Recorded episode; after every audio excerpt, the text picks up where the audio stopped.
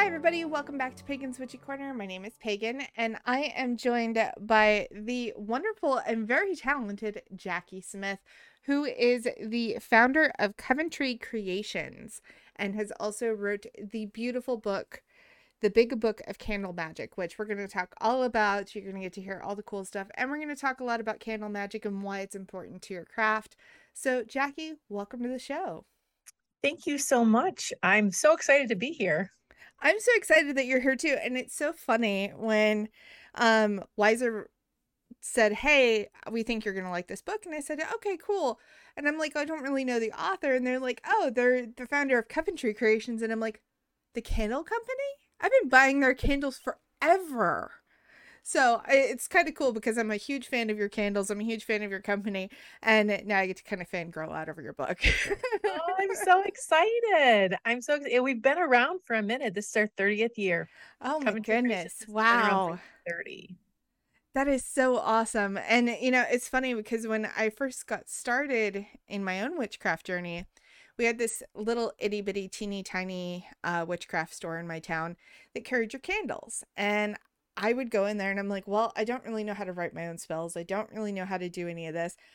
It's all one and done. Comes attached with the spell. I can burn the candle and it's good. And it was so great.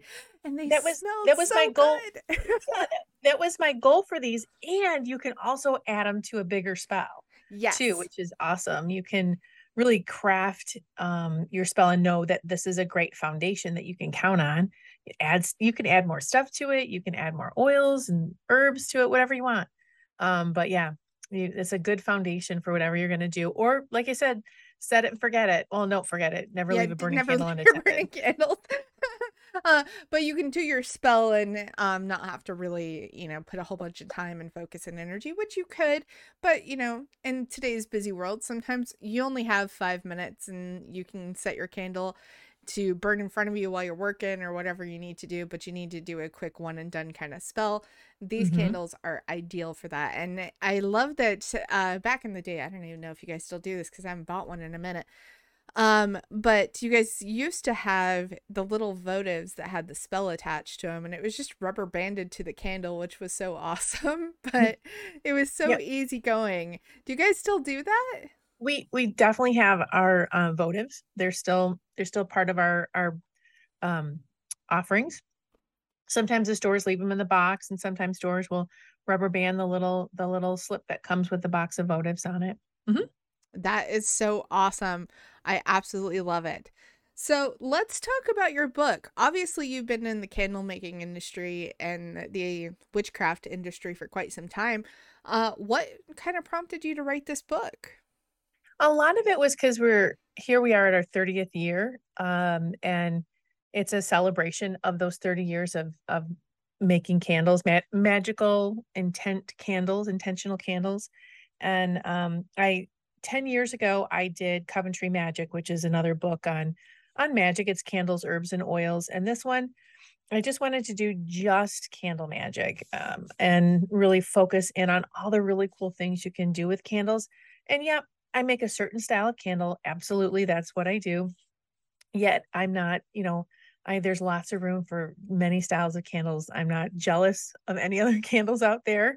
I just know that candle magic is so awesome because it's one of the few magics that you can do where you can really watch your magic manifest as that candle burns down or gets consumed. Maybe you're going to use a pillar that drips and you're going to see little shapes that form on the sides of your candles, or maybe you're going to look at the wax drippings at the end, or there's so many different things you can do to watch your magic in action. It's just a visceral experience, heaven and earth coming together. I absolutely love that. And it's so true. I remember when there was a few times when I would do the candle wax divination with the votives. I would actually just let it drip into the bowl of water and kind of see what came out of it and kind of infuse the magical energy to kind of figure that out. But I have to say, out of the entirety of your book, which the book is fantastic, everybody. You need to go pick up a copy. It is worth every single penny. I promise you. Go buy a copy. I actually got so much out of this, and I've been practicing for a long time, but there were still things I'm like, I never thought about doing it that way. That's cool. And literally just so great. But I think my favorite chapter was your divination chapter. Oh, cool. And I'm talking about how you use the tarot and the pendulum and all the different forms of divination to work into your actual candle magic. So do you want to talk a little bit about that and kind of give everybody a little preview? Well, yes, I love that. I love that piece of, I love divination too. So I'm a sucker for that. Candle magic and divination go hand in hand for me. And one of the things that I do when I'm doing magic is I actually ask, is this a good idea? Not only that, is this spell complete? Is this going to get me where I want to go? And so I've built over the years good relationships with my ancestors and I call them my spiritual court, my spiritual allies, and different folks that I work with that are on the other side that watch out for me. Mm-hmm. And I say, hey, do I have this right? Is there something I should add? Is there something I should take away? And so there's many different ways that you can go about doing that. And it's not just one way or the other. And I was fascinated over the years. I've learned many things, like how fun is it to just use dice? How cool is that to be able to grab some dice from that Yahtzee game you don't use and then use that for divination purposes, or the 3 pennies that are sitting in the bottom of your purse, or the 5 pennies that are sitting in the bottom of your purse, and say, okay, is this the right way? Also, if you're doing something big, especially if you're mad, maybe you're doing a little revenge or something, ask first before you do something from a big emotional state. Ask if this is in your highest good, if this is going to work out the way you want it to. Because there's times when I do that, I'm like, ooh, I got to get them, in my head. And I will ask, is this a good idea? And I usually phrase it. I'm really careful in how I phrase it to be a yes or no answer. I try not to leave it too open-ended. Is this spell that I'm going to cast going to backfire on me? Is this going to get my desired result, or of blah, blah, blah, blah, blah? Mm-hmm. Or am I too emotionally distraught to be effective in this spell? And sometimes I get, no, you may not. You may do not do this spell.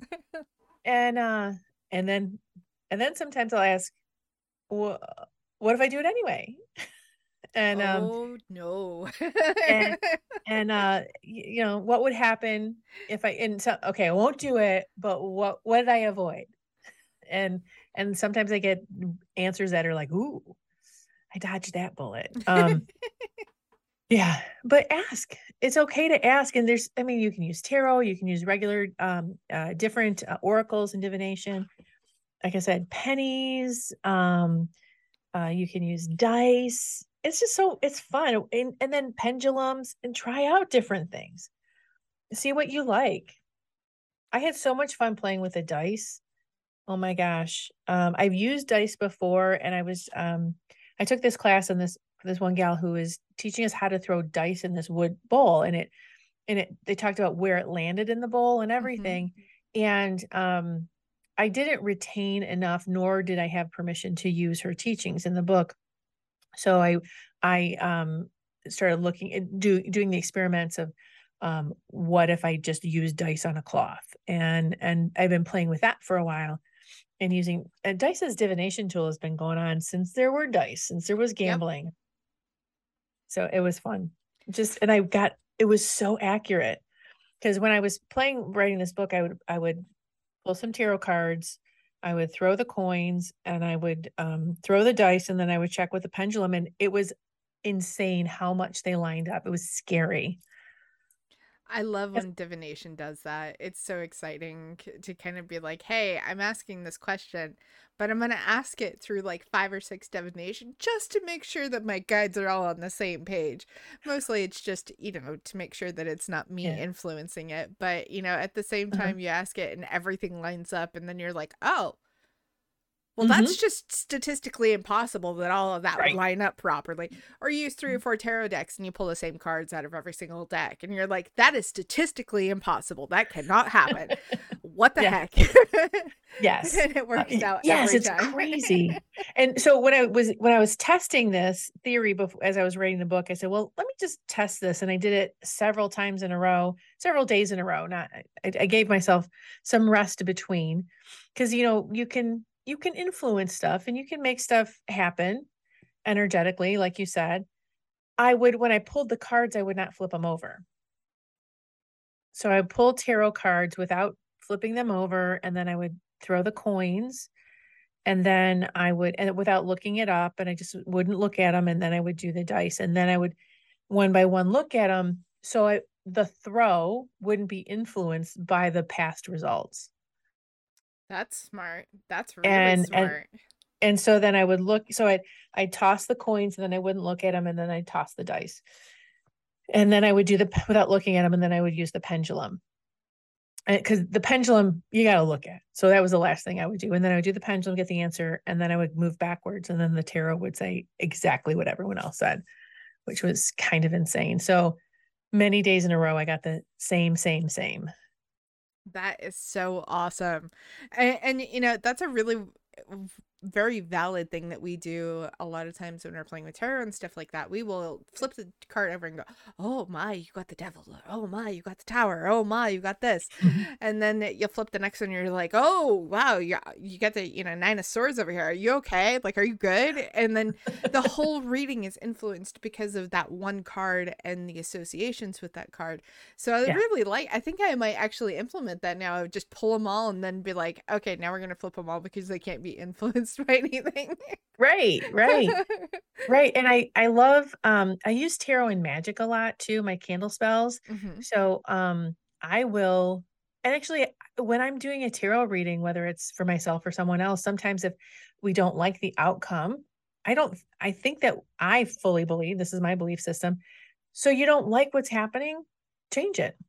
Let's change it. So, and I will pull other cards out of the deck during a reading or at the end of the reading and say, okay, we're going to cross this energy with this, or we're going to do this, and then we'll set up a spell, and I'll have the client take a picture of it. And then, okay, go home and pull these cards out of your own deck, or go get a deck, pull these cards out, put this candle in the middle of it, and build this energy to, erase or counter, the other energy in your life. It's great. It works really, really well. That is super cool. If you're having like some bad luck or some bad health, because a tarot is just a big storyboard, right? Mm-hmm. So you pull out if you know tarot, pull out the cards that represent, maybe it's just that maybe all you need is the tower card. My life is falling apart. And you pull out the cards that represent how you feel about the situation, and maybe the people and the players. And then you pull out the cards of the result that you want, the change that you want, and you cover it with that. And then you can use like a change candle. I have a candle called Needed Change, mm-hmm. or other stuff. Maybe it's a spiritual cleansing, maybe it's a reversing, maybe it's whatever it is that you need to do. Maybe it's a success. Think about like, let yourself kind of get really creative. Maybe it's, you're going to get a black to white candle, so you're going to change it that way, or you're going to get maybe a pink, magenta, red candle. It's just like, watch something change, and you're just going to get 3 colors of candles, and you're going to let this one burn that one. So you have this, you're experiencing that change. So you're going to step through the process. I love stepped spells because you can see how interactive that is. Mm-hmm. Like maybe I'm, being not as aggressive about something, or not verbal about something that I need to be, and I need to be more aggressive on speaking my truth. So I might say grab a really light blue votive or chime candle, and then I'll grab maybe a green chime candle, and then I'll grab a dark blue chime candle. And so the first day I'm going to light that, and I'll have my tarot laid out of being more vocal. Mm-hmm. And at the end, maybe it's I'm the Queen of Swords. So she always says what she wants to say, right? Yes. And so I'll first day I'll light that really light blue candle that says, well, I'm not really speaking my truth too much. I'm being like my throat chakra is a little light. And then I'll light the green candle to kind of help my heart get a little, my emotions get a little stronger. And then the third day I'll light that dark blue candle, which really kind of opens up that my personal truth. You know, I'm playing in this, mm-hmm. in this exact moment, but yes. I love these little step things. And because the chime candles are great for stepped spells like that, because you're very interactive. You're doing things specifically because they're short. Boom, you're done in a couple mm-hmm. of hours. And then you can do the next one and the next one. So they're really great for that to be very interactive. That is a really great way to do that too. You know, kind of playing off of it, you know, ways to direct and change your energy as well, and using the tarot. One time I was just not having a great life moment, as we often do. And so I took my tower card and I pointed it upward at the top of my altar, and I put a quartz point on it, and I pointed it away from me, and I basically put in this energy that I'm like, all this tower energy that I'm dealing with, I am sending it out to the universe to deal with, because I'm done. I don't want to do it anymore. We're done. And so, surprisingly enough, you know, as sometimes you'll have those moments where you're like, I don't know how well this is going to work, because you're playing with it. And I really like in your book how you said that, you know, there's no such thing as a spell going wrong. It's just a learning experience.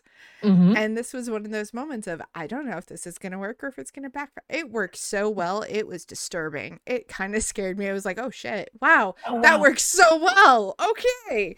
Yes. Surrender is so powerful. Mm-hmm. Some of my most magical, powerful moments was when I surrendered the outcome. I surrendered trying to control it, trying to contain it, trying to be strong, all that. I just surrendered. I'm like, that's it. I've had enough. If you want me to be happy, then make, you know, just like the whole thing, having the temper tantrum. I'm not fighting anymore. But how amazing when you give up that fight, because sometimes that fight stops you from really fully embracing the energy that's already around you, because you're so used to fighting mm-hmm. that you're not allowing the magic that you're manifesting to enter and actualize. It's true. Yeah, you know, and there's a lot of times that you could almost be your own hindrance with your magic, and having that kind of energy where you're just like, I keep doing the spell, but nothing seems to be working. Have you checked on you? That's mm-hmm. a good question, but truthfully, because a lot of times we'll be like, well, I'm trying, I'm doing the thing, I've got the job, I'm trying to bring the money in, I'm trying to do this and I'm trying to do that, but nothing seems to be working, and you get so frustrated and you get so angry, and you're mm-hmm. You get really angry at the universe and your guides and your deities and everybody, and you're like, why aren't you helping me? Why aren't you doing something? And it's like, have you checked to see if you're the problem? Yeah. And it's sometimes that's the case. And of course, nobody likes to admit that they're the problem. Nobody wants to admit that they're the drama. Nobody wants to do that. But sometimes we, as practitioners, we do have to really check in on ourselves and be like, is it me? Yeah. Am I the one holding everything back? Taking your own inventory, as it were. So I have a question for you. Yes, of course. What is your favorite way of getting past that magically? A lot of times, if I'm the drama, if I'm the problem and I'm the one who's in my own way, I literally have to kind of go through and do almost a full inventory of me. And that might sound really confusing or even really daunting to those who are listening, but it's kind of a little bit of a cross between shadow work and also just really kind of tuning into you. As somebody who's neurodivergent, I often will get very overwhelmed very easily, and I will not realize why I'm overwhelmed, but I get very upset because of the fact that I can hear everything, the world is not playing nice, just everything feels wrong, and I don't know what the initial cause was. So I have to retrace all those steps and go, oh, it was this. That's the problem. And in magic, I have to kind of do the same kind of thing. I have to retrace all of the parts of me and go, you're angry about this, and this is what you're holding on to, and you're trying so hard to fix this one problem, but you have no control over it. You need to just let go. And it takes a minute, and it's not something that you can be like, oh, I'm just going to check in an hour later, you know the problem. It might take months for you to figure out. And that's the thing. You have to kind of check in. And I tried to do like a weekly check-in once I started doing this, because now I'm like, okay, I need to make sure all the stuff is there. Am I holding on to stuff that's good for me? Am I holding on to things that are appropriate? If not, I need to figure out how to let that go. And sometimes, like let's say that you are dealing with an individual who is just not the greatest person to have in your life. We're not talking like, you know, full-blown narcissist or anything like that. We're just talking like a person that's not really good for you. When you're around them, they don't really make you feel great. You feel like you're constantly competing or anything like that. Any kind of those individuals that just really aren't good for you, you kind of need to take a step and go, why am I hanging around this person? Yeah. Am I afraid to be alone? Like, am I afraid to lose their friendship? Am I afraid to lose the relationship with it? Is it, you know, this, if it's, let's say it's your boss, is this job right for you? And sometimes you have to ask yourself those hard questions. And sometimes the best way to fix the problem is to walk away. Yeah. Those are really good, hard questions. That is so much a part of magic that magical practitioners who are looking to heal what's going on. So to me, magic is the same thing as healing. When you are looking to transform your life, sure, there's absolutely Band-Aid magic is what I call it, where, you know, you're going to light a quick candle to get a date or money or just whatever, resolve a quick issue. We all do that. We all need that at times. I love to use magic to heal the thing that I always need to Band-Aid. Because if you have a need for magic, then there's something that needs to be addressed or healed. I think that's a very accurate statement. And, you know, I don't know if you've heard this term, but I heard somebody say that witchcraft is essentially just spicy psychology. And which is pretty true, because we're all out here trying to transmute or, you know, basically use magic to improve our lives in some way, shape, or form. And that's essentially what psychology does. It just tries to improve your mental health. And so, witchcraft is spicy psychology. It is. I blend that psychology. You can even call it pop psychology with magical practice, because the two for me go hand in hand. It's I can't have one without the other. I really need to understand why I'm doing the things the way I'm doing it, or maybe why way back in the day this spell started out this way. So most of the spells that we do, it's so cute when they call this low magic, but this folk magic, candle magic is folk magic. It is. And folk magic is when you take the stuff that's around you, you throw open your cupboards and pull open your junk drawer, and you look and see what you have and build a spell with that. That's considered folk magic. You know, high magic, it makes me laugh when they call this low magic. And I'm like, well, this is the stuff that works and works fast. And high magic is the stuff that the more ceremonial, where you're going to write it out and memorize it and do the real specific things in the specific ways.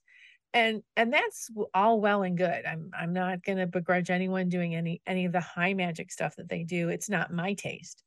It doesn't bring me joy, and it brings many, many people joy. So rock on, rock on with your high magic self.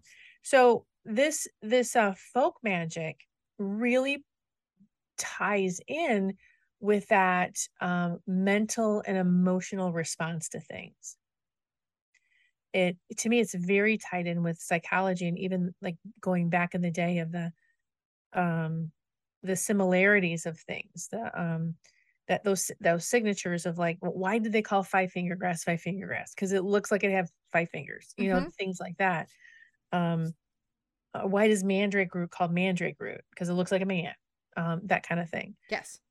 So those kind of things, and then it really speaks to how you use it. That's all of that folk magic. And so that 100% lends itself to psychology. And if you look at even Jung, he was raised by a spiritualist and a Kabbalist.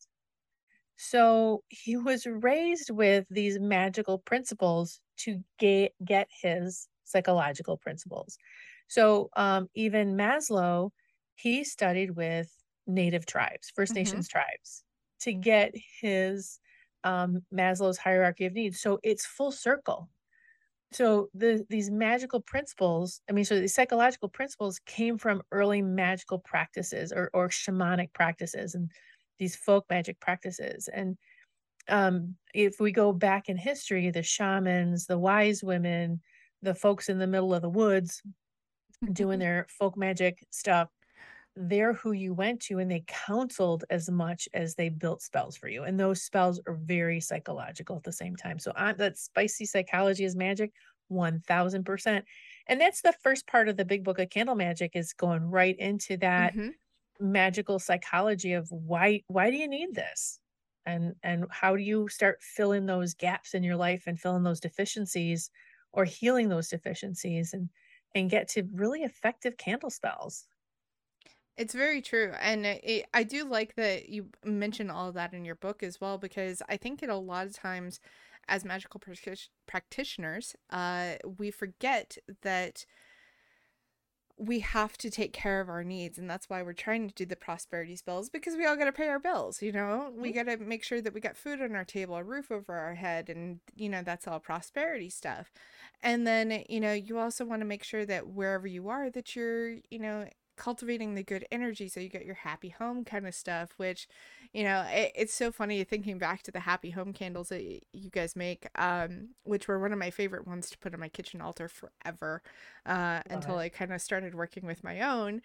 And so they were absolutely my favorite things. I would light a candle, and then, you know, if my home needed some good cleansing, I would revert back to those folk magic practices, which, interestingly enough, my grandmother was not a witch, but I swear that she was raised by one because of the fact that everything she did was what we would classify as witchcraft now. She just said it was tradition, and I'm like, okay. But one of her favorite things to do was, if the home felt off, she would go make 2 loaves of bread, and you can make as many as you like, but she'd do 2. One, she would feed to the birds. She would put it outside for the animals. And that was the one that absorbed all the ickiness in the house when you first made it. And the second one was to bring the goodness and comfort and love and good feelings of everything into the house when it baked. And truth be told, there is nothing that smells better in the house besides cinnamon rolls and fresh baked bread. Right.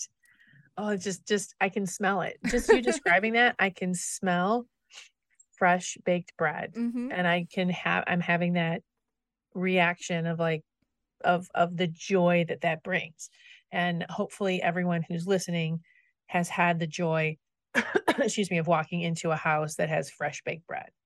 Yes. And honestly, if you've never made fresh baked bread in your house, you're like, oh, it's too much work, or it's too hard, or I'm terrible at baking. There's actually some really easy bread recipes out there. Most of them are called peasant breads. They're ridiculously easy, and you don't need a whole lot of like actual bread knowledge to make them. So if you want to try them, I recommend those. And if you don't even want to do that, go to the freezer section. Oh, yes. Get the frozen uncooked loaves that you put on the cookie sheet, and you let them defrost and rise, and you bake them, and you have fresh baked bread. It's true. Absolutely. And if you're someone that's like, well, I don't really want a whole loaf because I live by myself, bake biscuits. It works just the same. Oh, yeah. Absolutely the same. That frozen loaf in half. There you go. All that. It works. It's so easy to do this. And you know, these things. Share the loaf. Yeah, share the love. Yes. The biggest, one of the best spells you can do is to share something with someone, where you keep part and you share the rest. Mm-hmm. That's do you know that is some of the original prosperity spells? Sharing. Yep. What it says to you and the universe is, I have more than enough. And when you are standing in the belief and the understanding that you have more than enough and you're sharing with someone else, then the universe says, oh, guess what? You have more than enough. I will maintain that, because what we believe, we manifest. Mm-hmm. Not only that, it's just good nature stuff. And this is something that I always encourage anybody who's a magical practitioner to try, to just be a good human. Mm-hmm. Be a good human. And if you bake something, bake some for your neighbors. Next door neighbors will probably thank you. Hopefully they will. Hopefully they're good people too. But, in today's world, kindness goes a lot farther than you think it would. Oh, yeah. Oh, yeah. The other one of my other favorite magics I do is, and I do combine this with candle magic quite a bit. And I do this on a daily basis. One of the first things I do every day is I state my gratitude. Mm-hmm. As I light my candle for the day. And that puts me in a place of abundance, of love, abundance of self.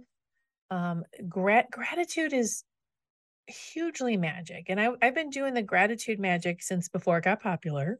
And I'm not saying that to say, oh, look at me, I'm better than everyone else, but to say, I've been doing this for such a long time. I understand now why it's gotten really popular. It's super important. And I forgot about gratitude for a while, and I became very miserable and very poverty mindset. Mm-hmm. Even if your gratitude is that you are breathing oxygen, you're breathing. I woke up today and I am taking a breath, which especially during, it actually was my big gratitude during the early days of COVID, because so many people because I did have COVID. So that mm-hmm. was really easy to be grateful that I could take a deep breath without coughing. Mm-hmm. So that became a huge piece of gratitude for me as I was recovering. But like, those are simple things, that the sun is shining or that it's raining today. And now I take the thing that is challenging me the most, and I'm grateful for it. Like, I'm so grateful that I'm being challenged with blah, blah, blah today, because I know that I am going to learn something, and I know that I'm going to be stronger for it. And it's amazing how, when I do that, when I stop and take a moment and say, I'm really grateful for this challenge, I tend to work it out faster, or an answer comes to me, or support comes to me. It's so true. I mean, honestly, like there's a lot of times that I will have to kind of remind myself to do the gratitude thing, though, especially on the days where I'm like, I don't feel good. I'm not happy today. My body hates me. My brain hates me. I'm not happy. And then it's like, but you were able to get up and walk today, which is actually a big feat. Many of my listeners know that I have multiple sclerosis. And so sometimes getting up to be able to like have the legs work properly is quite the feat. And so it's one of those things that, remembering to just be like, thank you for letting the legs work today. Nothing else works, but I'm thankful for that. I'm thankful that I don't have to do anything else except walk today. That's beautiful. That is so beautiful. Gratitude is a line in my planner.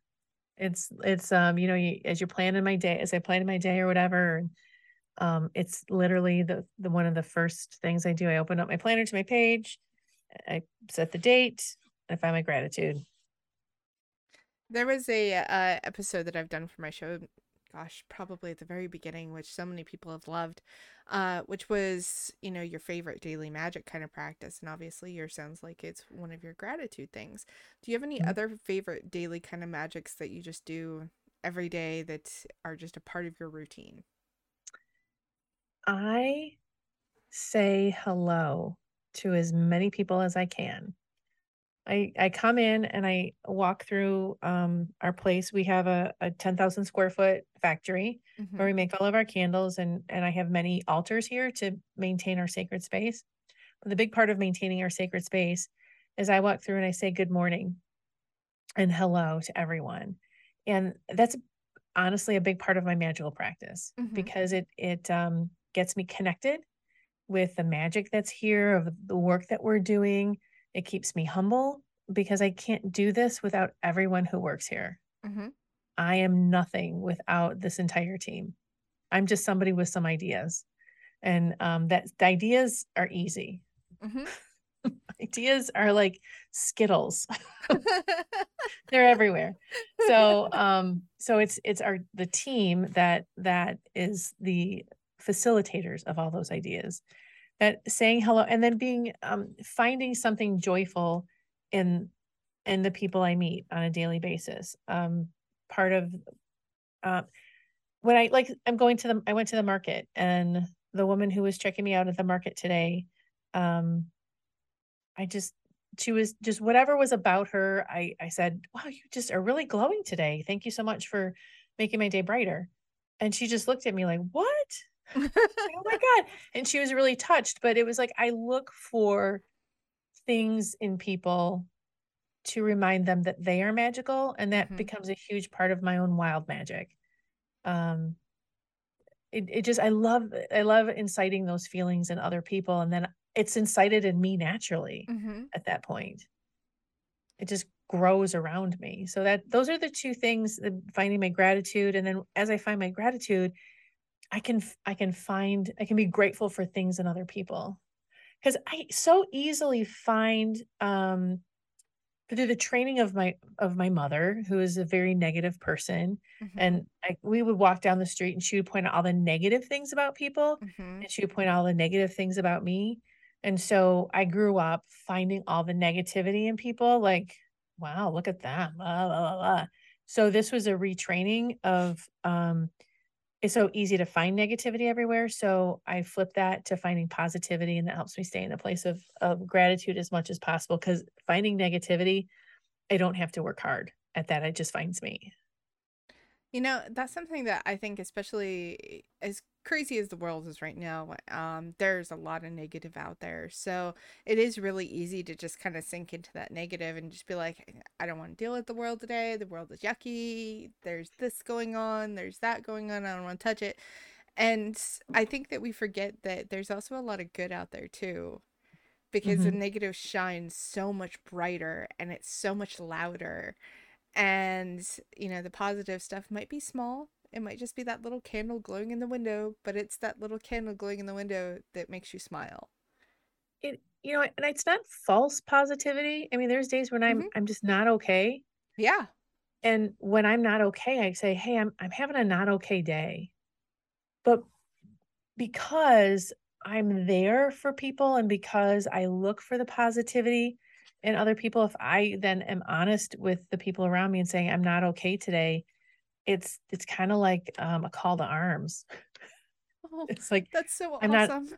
I'm not saying it happens all the time. Sometimes I'm not okay and I don't tell anybody, and I'm just going to be not okay by myself. And I think that's really a valid place to sit in the funk, sit in the suck for a second. I just call it sitting in the suck, because it reminds you of, we grow. I think we grow in those spaces. And there's nothing wrong with that. I don't stay in positivity all the time. It's just a big part of my magic. I mean, and that's completely valid. That is totally valid to be, to also, because magic is also about balance. You can't just be all light and positive all the time, because then you're ignoring sometimes some suffering that's happening around you, and you're just like, no, I'm not going to see it because I'm going to be a happy person. There are a lot of people that choose that mindset. Not to say that you're bad individuals. We're just saying that you have to have the balance. You have to be it's okay to be both. Well, if you think about it, plants don't grow in the light generally. I know there's exceptions to the rule. I don't want to know about it. But in general terms, plants grow in the dark.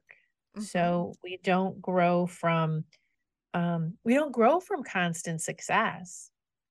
We grow from the times that we fail or we are struggling. It's true. That's where we grow.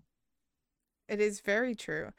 So, you know, it's such an amazing experience to kind of think about all the different ways that, you know, magic can touch our lives, because, you know, there's a lot of times out there that when you look at magic, especially if you're somebody who's new to magic, you think, oh, well, I just have to have this set time, the set space. I have to do this thing on the moon, and I have to do this thing on the Sabbath, and I have to do. No, just no. It is every day, all day long, as much as you want, or as much as you as little as you want, but it can be a part of every aspect of your life. And, you know, on the show, we always talk about how, your magic is your way. You know, obviously Jackie's magic is not my way. We have similarities, yes, but it's not my way. My magic's not going to be her way, and that's okay. Your magic is your way, and that's the best way to be. I love that sentiment. That's what, if there's one thing that I would love for people to take away from my book, is that you get to be the decider of your own magic. You challenge the status quo of what seems normal to you, and find out what works for you. Find out if green is really the color of prosperity for you. Might be purple. It might not be. Right? Yeah, it might be purple. It might be, you know,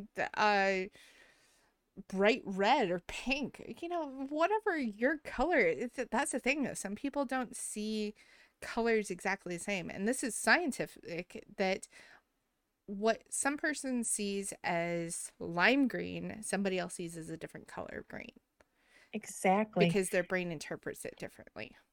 In the Big Book of Candle Magic, I have a section on colors. And one of the things I talk about in the book, it's a big deal, is that we have 5 different branches of magic: prosperity, protection, love, healing, and clearing. So everything that we do, you're going to go in one of those 5 directions in whatever spell you're doing. So I took every aspect of your spell, from color to herbs and oil, to the maybe tarot that you're using in there, or the moon that you're, maybe the moon, that the sign that the moon is in, etc. And how could you use that item in any one of those 5 directions? So my section on color shows you how to use pink for prosperity, how to use purple for protection, how to use pink for protection. You know, you don't think about how you can use it, because maybe all you have in your hand is a pink candle, and you need a protection spell. So how do you use pink for protection? Well, and this is my idea of how you can use pink for protection. And it's okay if that inspires you to something different. That's my hope. I think that's so valid and so beautiful. And I love that too, because, you know, and even how you also broke down in your book all the different types of candles and what you could use them for, or why you could use them. If you want to make your spell teeny tiny, from a birthday candle all the way to extravagant, to a 7-day candle, and everything in between. There's so many ways that we can do that. And I love the fact that it's not a set in stone, this color has to match this intention, and it's your magic, your way. I love it. I love it. It's so beautiful. Absolutely. And magic is very mutable and moldable. Think about there's a couple of different herbs that have like a million different uses. Frankincense is one of them. Patchouli is another. Lavender is another, depending on what book you read, is what you use it for. And somebody had to decide that frankincense is good for prosperity and for exorcism. Yes. The patchouli is good for repelling and attracting, you know, depending on what book you're reading. So be the decider of this. How does this herb or oil or color vibrate for you? How does it feel for you for this spell also? So it might work like that patchouli might work as a repellent in this spell, but it might work as an attractant in this spell. So it's tuning into the spirit of each one of your ingredients, and how does it want to work for this? And you can use your pendulum or your divination tools with each ingredient too. There's times when like, wow, this just doesn't feel right. Before I blend ingredients, I'll lay them out. I'll put you know, sometimes it's just a paper plate, and I'll put little dribs and drabs on a paper plate and say, okay, does this feel good? And like maybe one of them doesn't, and then I'll just take it off. I'm like, okay, this feels better. So sometimes I just pull stuff on and off, and I'm like, wow, that's so weird that, you know, this prosperity spell does not want basil. Basil's my go-to. Why not? Oh, because this prosperity spell is not about the basil energy. It's about, you know, this energy over here. Mm-hmm. I love that. And, you know, it kind of goes back to what you said, you know, even at the very start of your book of, you know, just play with it, experiment, and see what works best for you. Truthfully, there are some things that I use as far as like herbs and stuff goes. Like, for example, I use peppermint in protection, and a lot of people are like, well, hey, you know, that could be, but it's probably not. It's more prosperity energy. And I'm like, yeah, but it's also spicy, and it can burn you if you get enough of it. And, you know, like if I'm trying to put some protection energy out there, and I obviously want to ward something away, I might throw some of that in there with some black pepper and turn this whole shebang into super spicy. Why? Because it deters things. Some people don't like it. Some energies don't like it. Some animals don't like it. It's too strong for them. It's too potent. They don't like the way it makes their nose cold and their mouth cold, and just, no, they don't like it. So I throw that in there. And then sometimes I'll do the same thing and be like, hey, I want to throw some spearmint into this prosperity blend over here. Yeah, it's green. Yeah, it works. It totally is fine. Why? Because it's spicy, and I want to attract all that great spicy energy. That's why. Yep. Just use what feels right to you. I use peppermint in clearing and protection all the time. P.S. I love it. And because it's a very clearing. So I use peppermint personally, personal opinion, personal choice, when I need to clear stuff like items that like a couch or a desk, or, you know, like I use peppermint over anything else. I find that it works really good on objects. Yes, it does.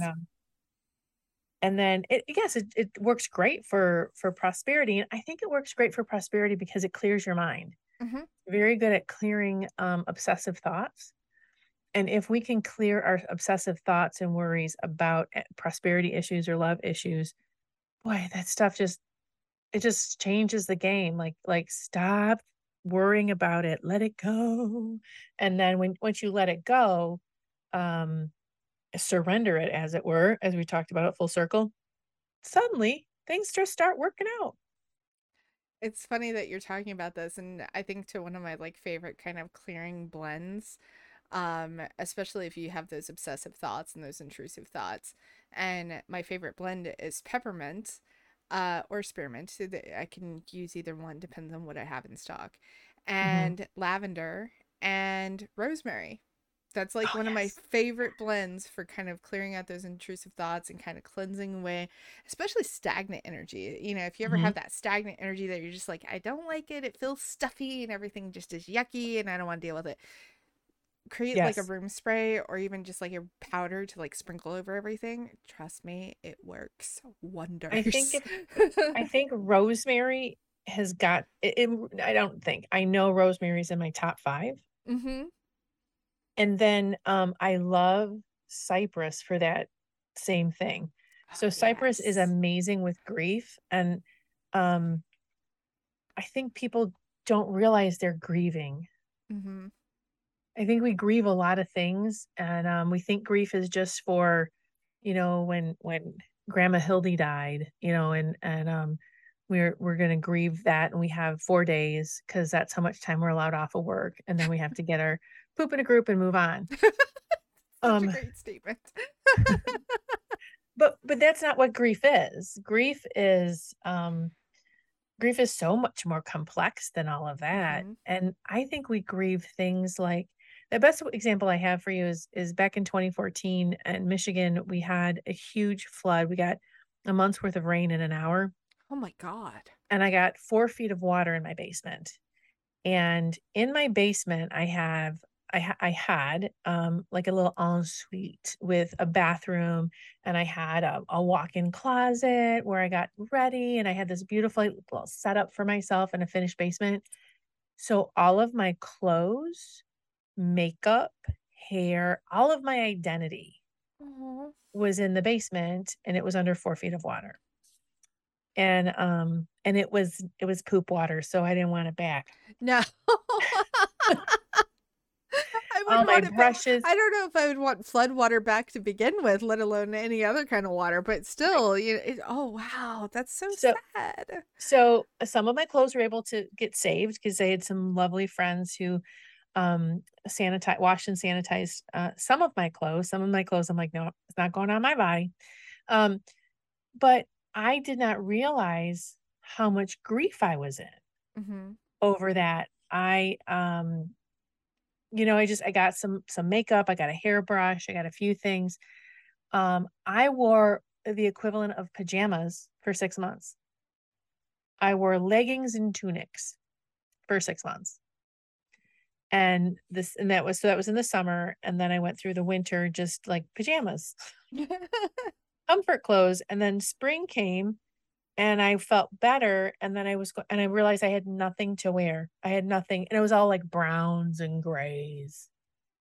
And then I started coming out of grief, and I was like, I didn't realize how hard I was grieving this. So that's just like one of my best examples of grief you don't realize you're going through. And so when I realized that I was still processing grief, as I started using the cypress to help lift that grief, because part of me got over the fact that I lost all of my clothes, and I lost all my jewelry too, and it was just crazy because I had a lot of wood jewelry and stuff, and it didn't survive. And so I started using the cypress to help lift the grief, because grief is very heavy, so it can hang out in your aura. So you might be processing the grief, and then it just like falls on you still. So cypress helps lift it away.